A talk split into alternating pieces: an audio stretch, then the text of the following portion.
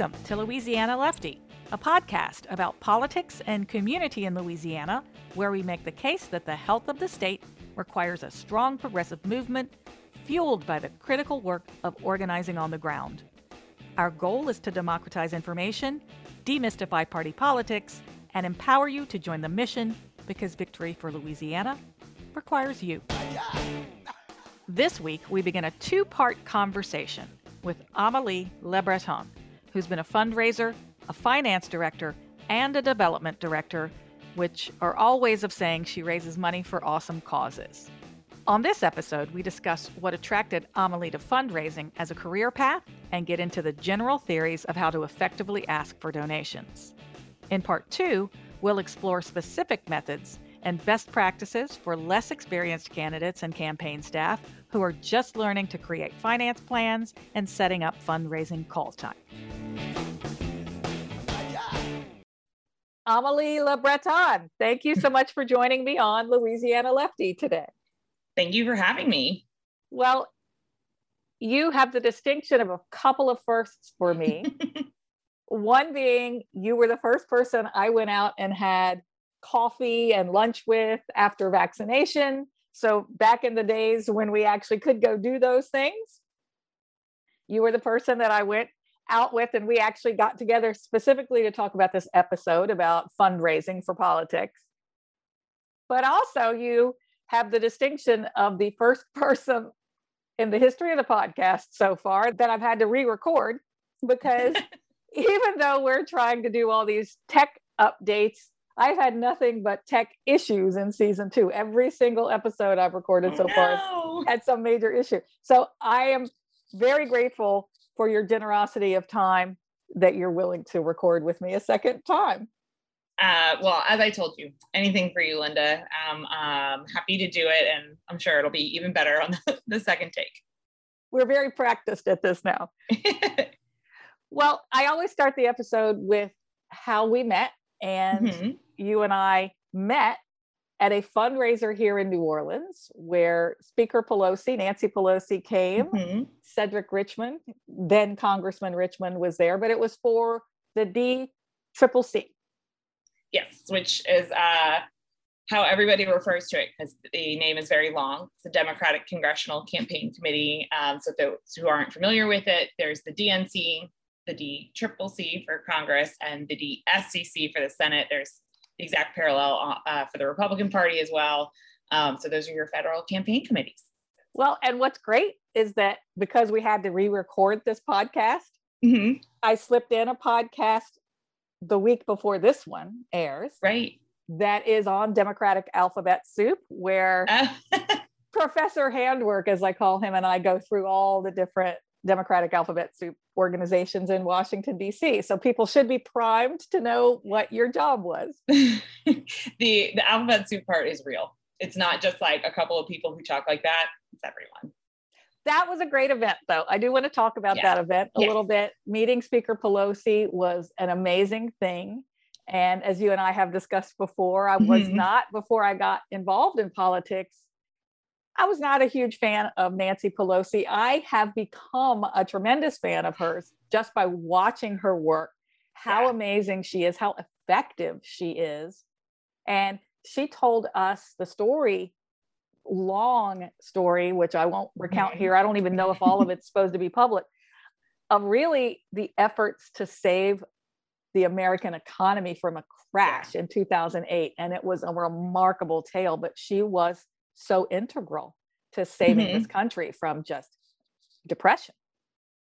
I don't often meet people when it comes up, you know, that this is who I worked for, who are like, no opinion. I don't know anything about her. People have very strong opinions about her, but whatever, you know, whatever those are, she is incredibly effective. And she is the best fundraiser for the Democratic Party in history. And you know, obviously, I don't know how to compare that to something from like 150 years ago, but in, you know, the modern history of the party, she is the best fundraiser. And so to get to learn this particular skill under that leadership was unbelievable. But yeah, she is able to share, especially in those settings. So that party was, that event was probably about 50 to 60 people. And that was, you know, probably average for the kinds of events that I worked on in that role.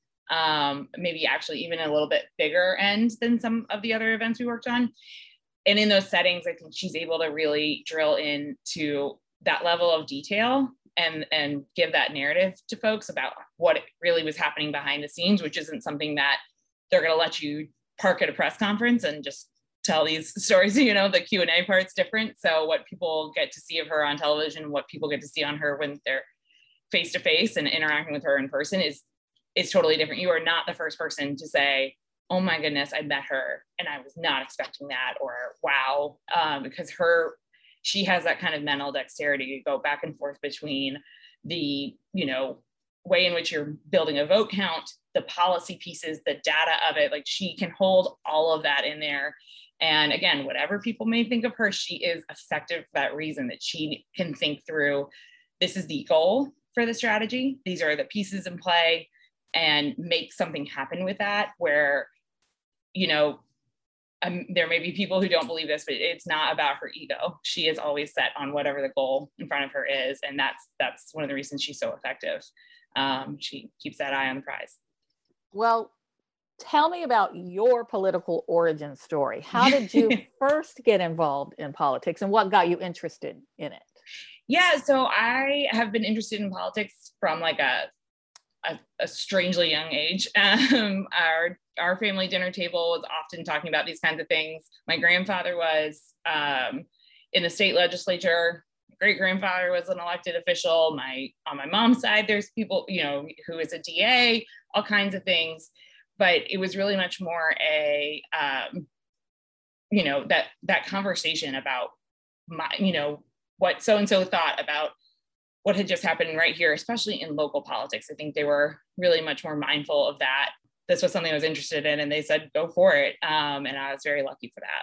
And you had a grandfather, Eddie LeBreton, who served in the legislature as Moon Landrieu's floor leader, I think you said. Yes, yeah. He was, I mean, he had a long career, so he's involved with a lot of different, you know, mayoral campaigns and administrations, but that was one piece that I know there's a lot of more stories from that time in his career. Very good. Well, tell me a little bit more then about your mini bio and how you ended up in fundraising. That's not what you started out to do. No, and I haven't met a fundraiser who was like, yeah, that's what I wanted to do as a little girl, or even like once I was in high school or college, this is what I was going to do. I think we all kind of find different ways towards fundraising.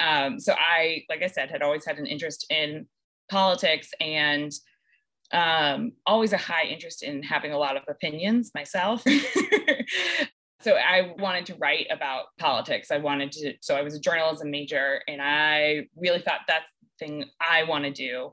And had some incredible internships that were really, you know, really fascinating to do, but also taught me this is not what I want to do for the rest of my life. This was a really cool thing to do for a summer, but I couldn't see myself doing it long-term.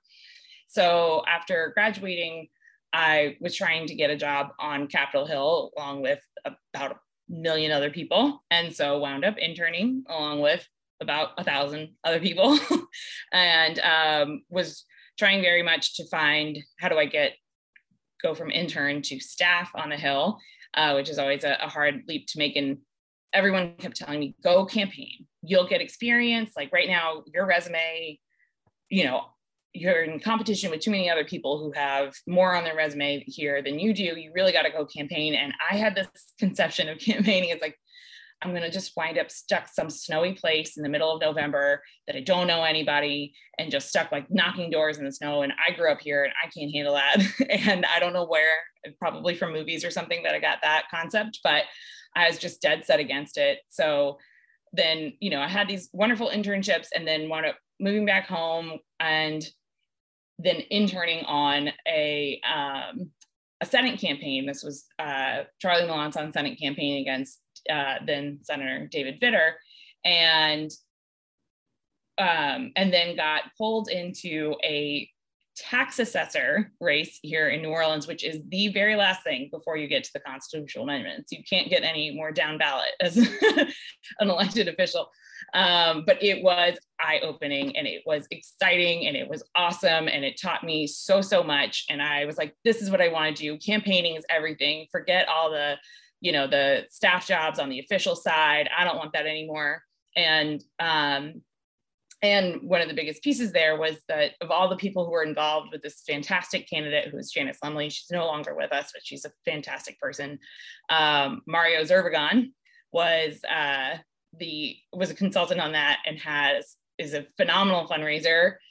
His portfolio has grown, but he was able to teach me actual things about how you fundraise. So in that experience, that was the most direct kind of like skill work that I got.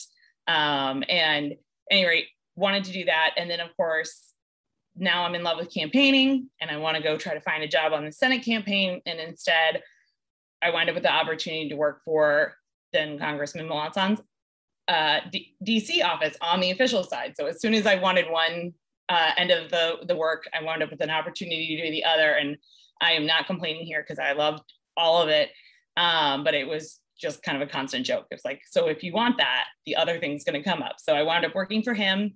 Then he unfortunately did not succeed against David Vitter. So that office was closing and I wound up at the D Trip, which was the perfect kind of combination for me because you are working with campaigns, raising money into the committee to invest in campaigns, but you're also living in DC. And I will totally admit this, I grew up in New Orleans, so I'm a snob about where I live. I want to live somewhere fun where I want to. So I loved that part. And then had the South as my region. So I went Texas to Oklahoma, to over to the Carolinas and down to Florida. And as a Democratic fundraiser in the South, I absolutely spent most of my time in Texas and Florida. But okay. We got to come home to New Orleans for that event. Oh, nice. So you have a broad range of experience then with some journalism, some policy and campaign experience. Mm-hmm. And then you went from the DCCC, you moved back to New Orleans. Yeah. So I stayed with the DTRP for 2 cycles, 4 years. And then I always knew I wanted to live here for the long haul here in New Orleans.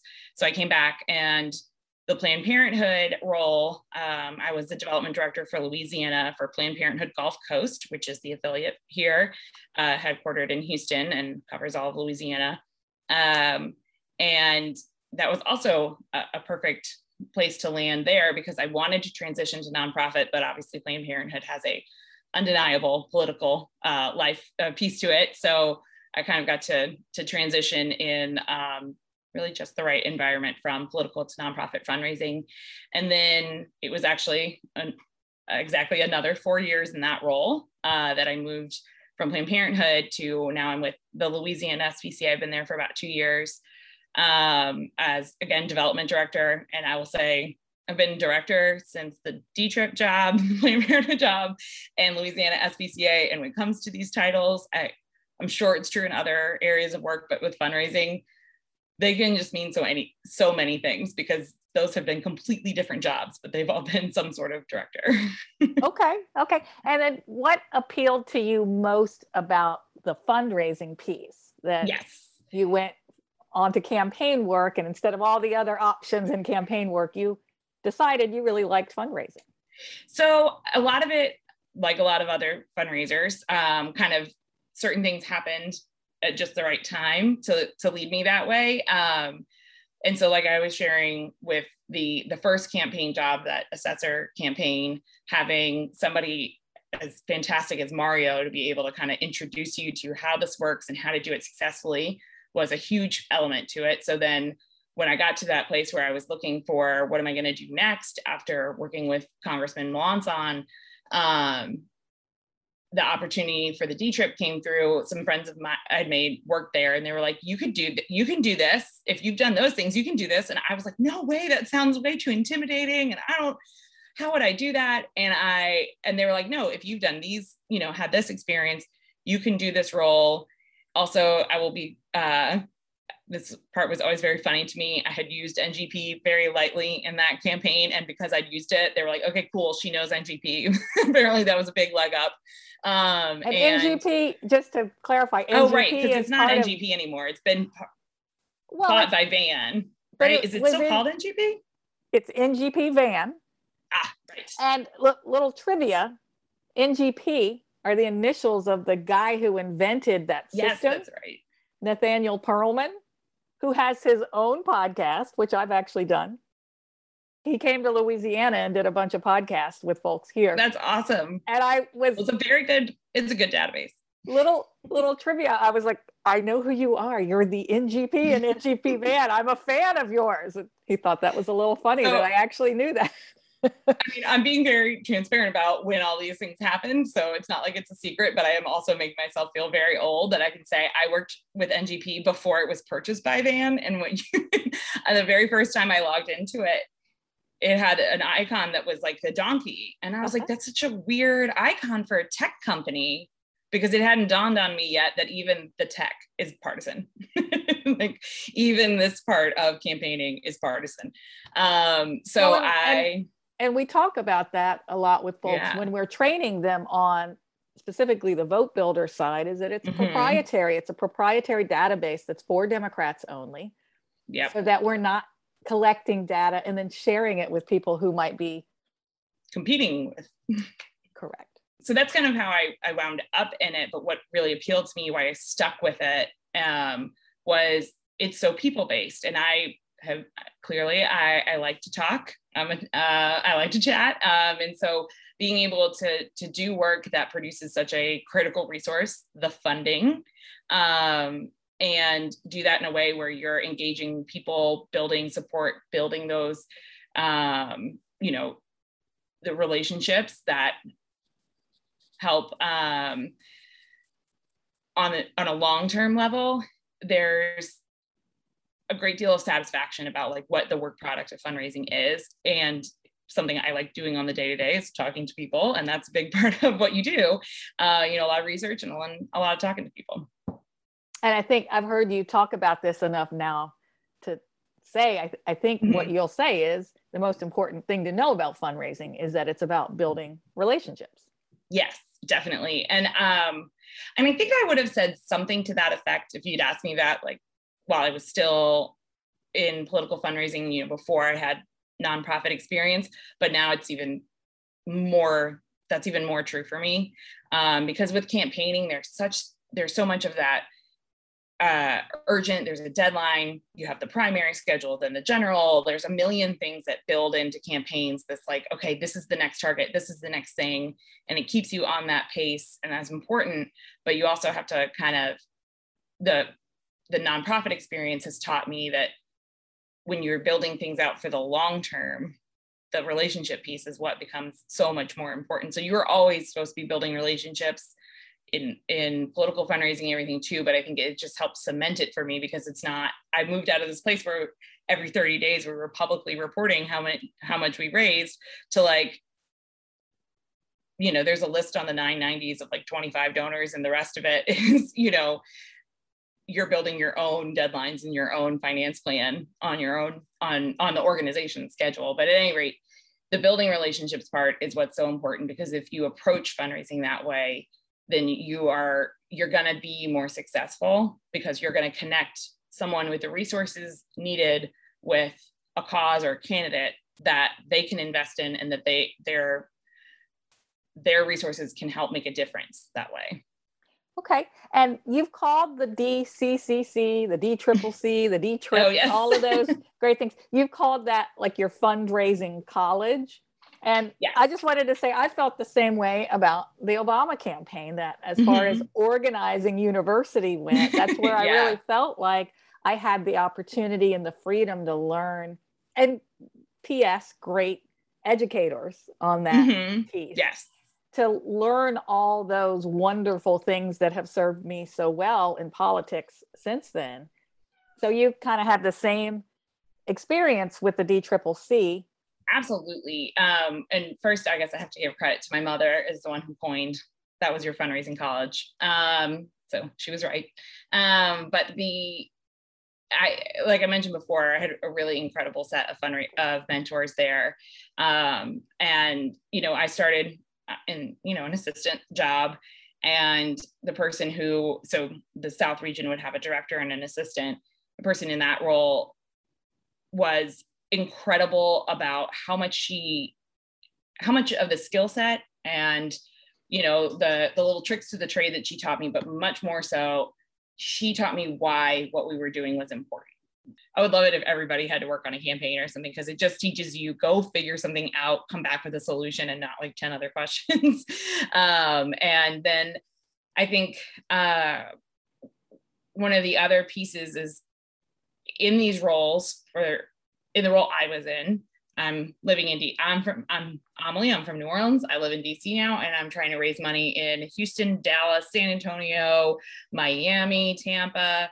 No one knows me there, right? And so you're trying to figure out how you, again, build those relationships with the people that are going to be working on these events with you. So you're not, yes, you have to sit there and make some cold calls. And that's another thing you learn, is that just takes experience and time. It's never like the most fun thing you're going to do, but you get comfortable with it and you figure out how to make that successful. But beyond that, and what will give you more long-term success is figuring out how to build relationships that help you network. So in this case, there would usually be for these events a member of Congress who was helping host or co-host. They, you know, have some, one of their local supporters host it at their home or these things. So you'd be working with a member of Congress's chief of staff or their campaign team, and then an individual who is going to help reach out to their networks. And you can't just call them and say, like, where are the numbers and where are your commitments, and because no one, sure, you could do that, but it's not going to be great.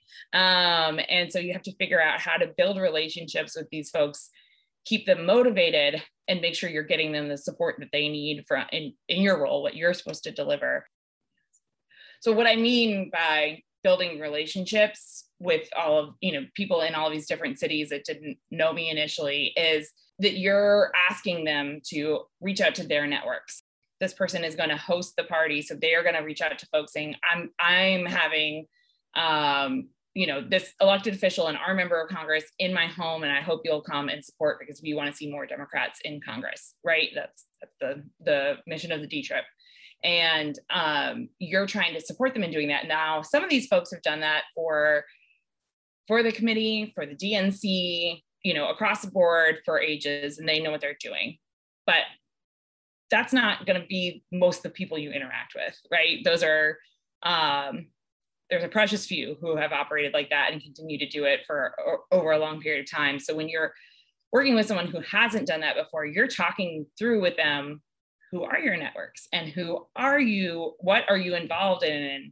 And okay, you're an attorney, and, but you're an environmental attorney or what have you. And so you're figuring out where those networks might be and working with them. So again, that's what I mean when I say building relationships. It's not just calling them up and saying, you know, who have you called and where are the commitments and where is this?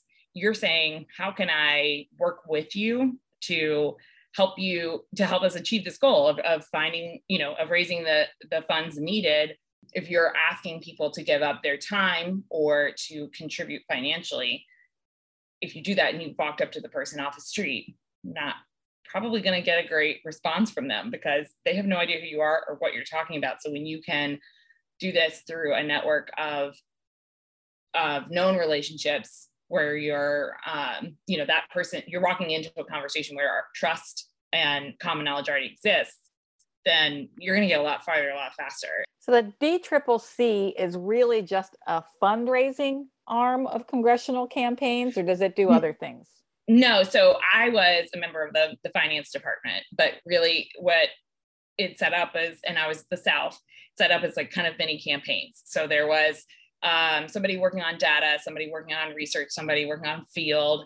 There was actually, I was in a finance role, I was raising money into the committee so that it could spend and invest on all these competitive races. And then there was a different counterpart in each region who was helping candidates raise directly for their campaign. So our most competitive, so that it nicknames the red to blue, were the challengers, where you're trying to flip a district from red to blue. And our frontline were incumbents that had competitive races. And then there's a political role that kind of operates like a campaign manager. And then earlier on, is really involved in helping recruit candidates in, you know, if there's a district where we don't have a candidate, they're going to find somebody. Okay. Well, a slight digression. Everybody knows one of the things about the DCCC is the emails, and they are fundraising emails for the most part. But where did that come from? Where did all the crazy amounts of emails come from? So this is the part where no longer working for the D-Trip. I'm very glad, because now I can just say, yes, they're annoying and do with them what you will. But they are an incredibly successful piece of the fundraising for the D-Trip. And that the model that kind of got blown up by the D-Trip team has been copied by a lot of other folks. And that the original model, though, was the Obama campaign. Digital fundraising, as we think about it today, just didn't exist until the Obama campaign, and they did,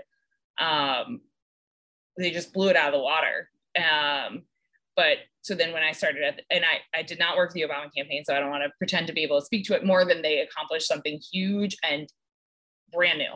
And so when I came to the D-Trip, it was January 2011.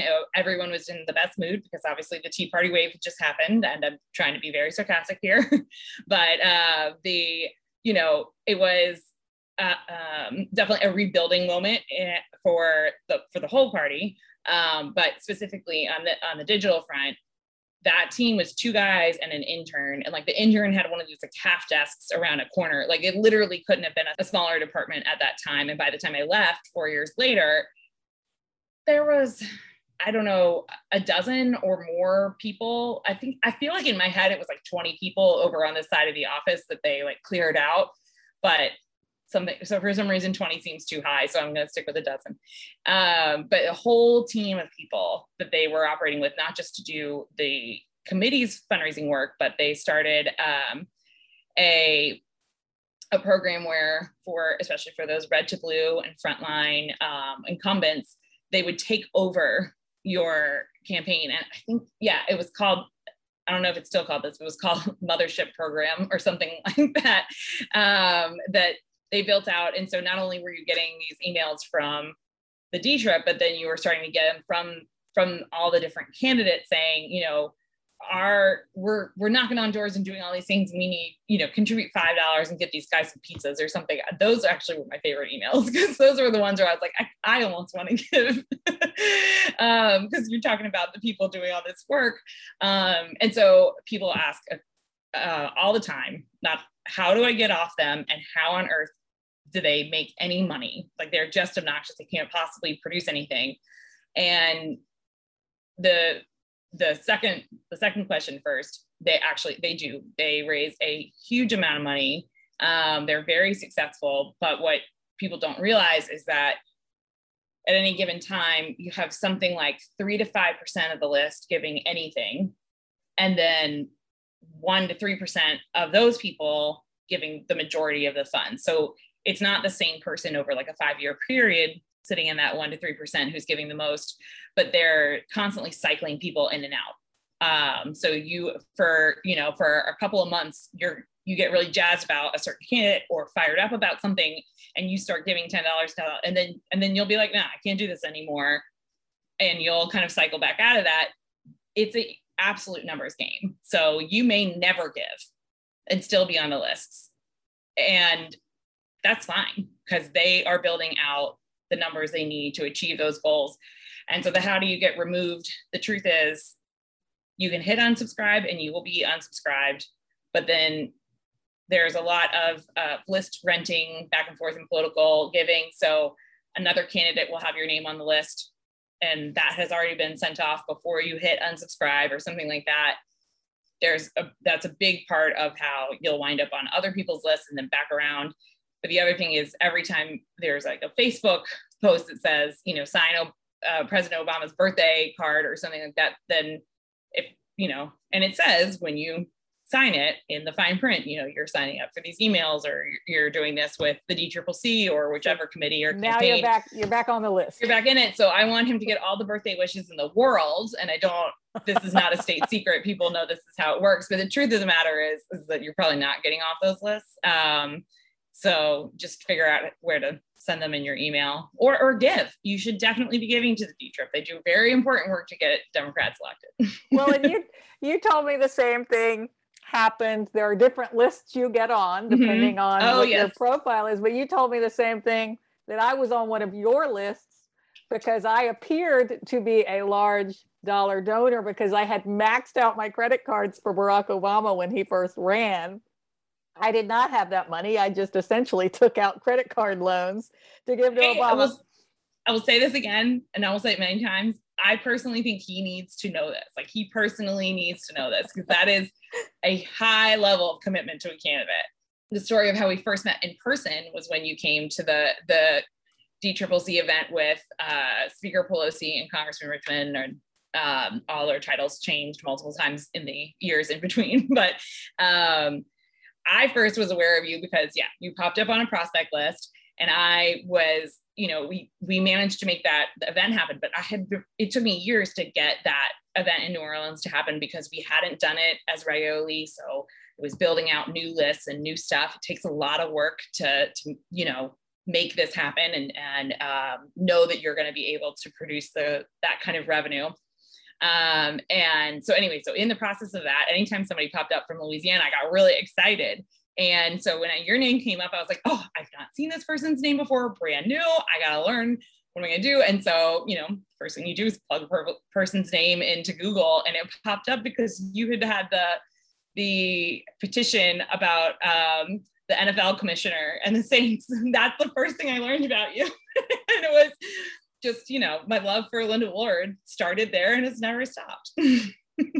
I was like, who is this person? I love everything that they are doing online. Like, everything that you were putting out and posting, I was like, I have to meet this person. She's fantastic.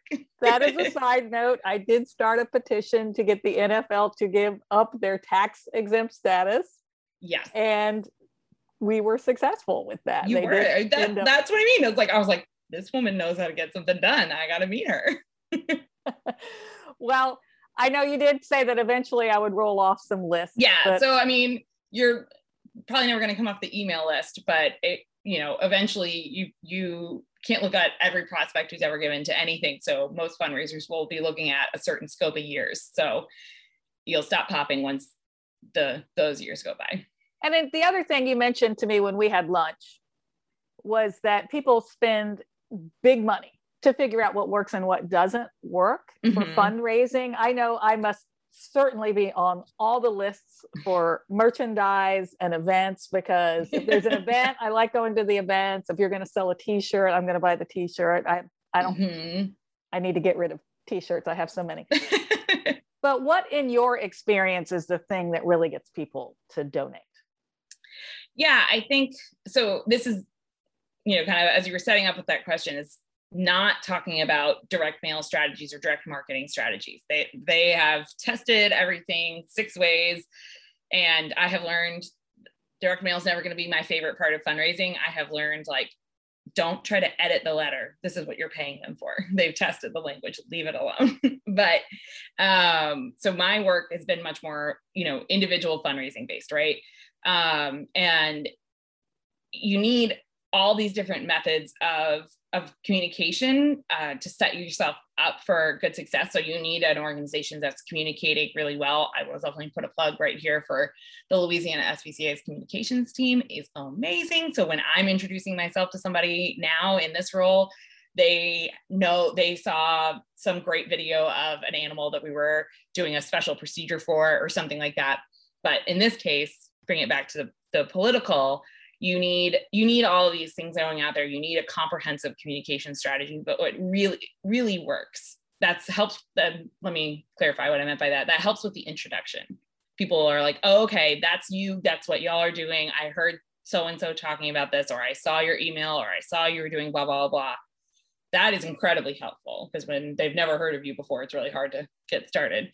But what is going to make a difference between somebody taking a meeting with you or in saying yes to a contribution, or especially a significant contribution, is, and I will sound like a broken record here, but that's kind of on purpose, it's about building a relationship. So you're not sitting down in a conversation, kind of waiting until when can I say, will you give me X amount of dollars?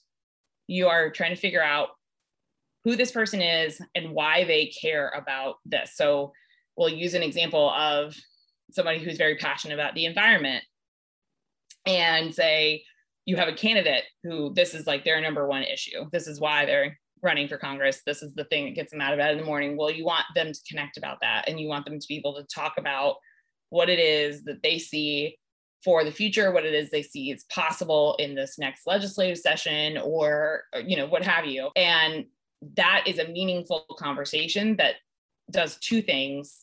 You build certainly a personal connection, you know, they get along on a personal level, but much more importantly, this person sees that this candidate not only cares about the issue, but has a plan to do something about it. And they're right there, you're saying, I believe this person cares about my issue and that they can impact it. And I think, you know, the can is about whether or not they view this person as a competent person, and the fact that they will do something about it is that trust. And that is something you can only do with personal one-on-one relationship building.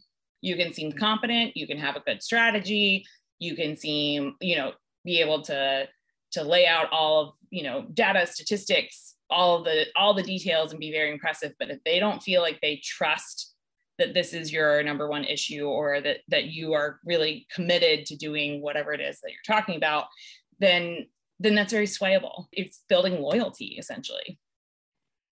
So I find it ironic that women candidates have struggled so much with fundraising when most of the bomb fundraisers I know are women.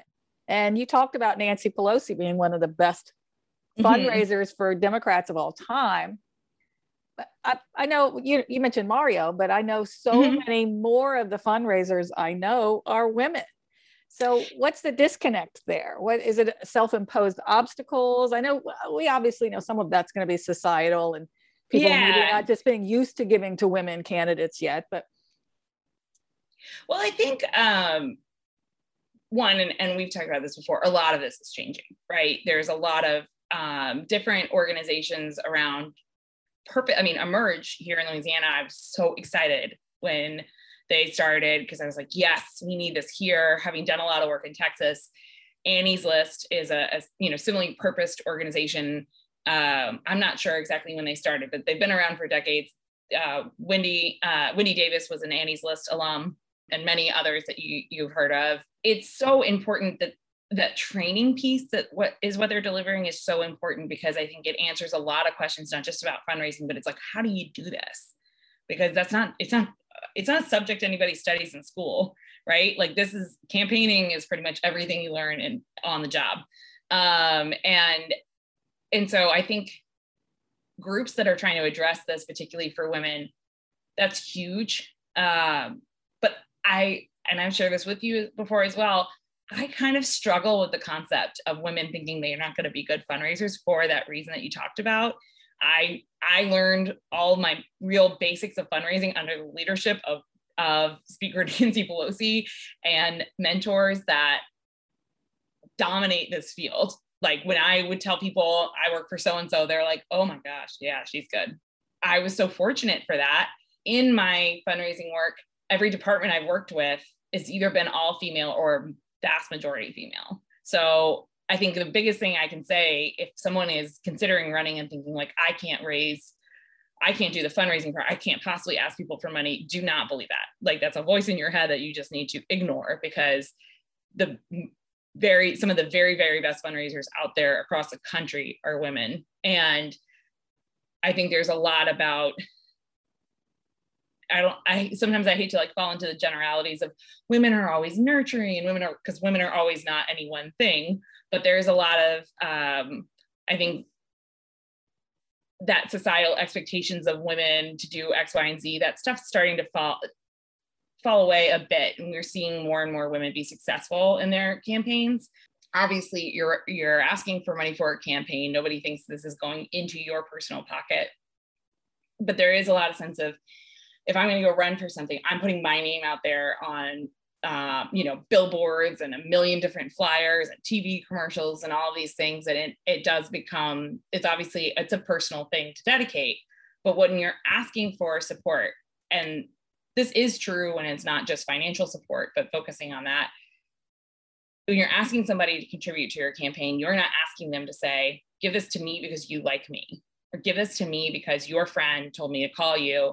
Give this, you want to contribute to a campaign that's going to elect somebody who is going to achieve these environmental goals or make sure the environment's a priority, or I'm just going to keep the environment as my example for the whole rest. You're saying, I know you're interested in the environment, and let me tell you where my plans are and how deep my commitment goes. So you're sharing something personal about why you care about this, but you're also giving them that level of detail about, this is the specific thing that I want to achieve and I want to see done, and this is how I think we can do it. I just need to get to Congress, and I hope that you'll want to help me do that so that we can do this together. You know, like, you're not alone on an island as an elected. You don't get anything done unless you have people behind you who are supporting you and telling the rest of your community that we think this is important too. Thank you for listening to Louisiana Lefty. Please follow us on your favorite podcast platform. Thank you to Ben Collinsworth for producing Louisiana Lefty, Jen Pack of Black Cat Studios for our Super Lefty artwork, and $1,000 Car for allowing us to use their Swamp Pop Classic Security Guard as our Louisiana Lefty theme song.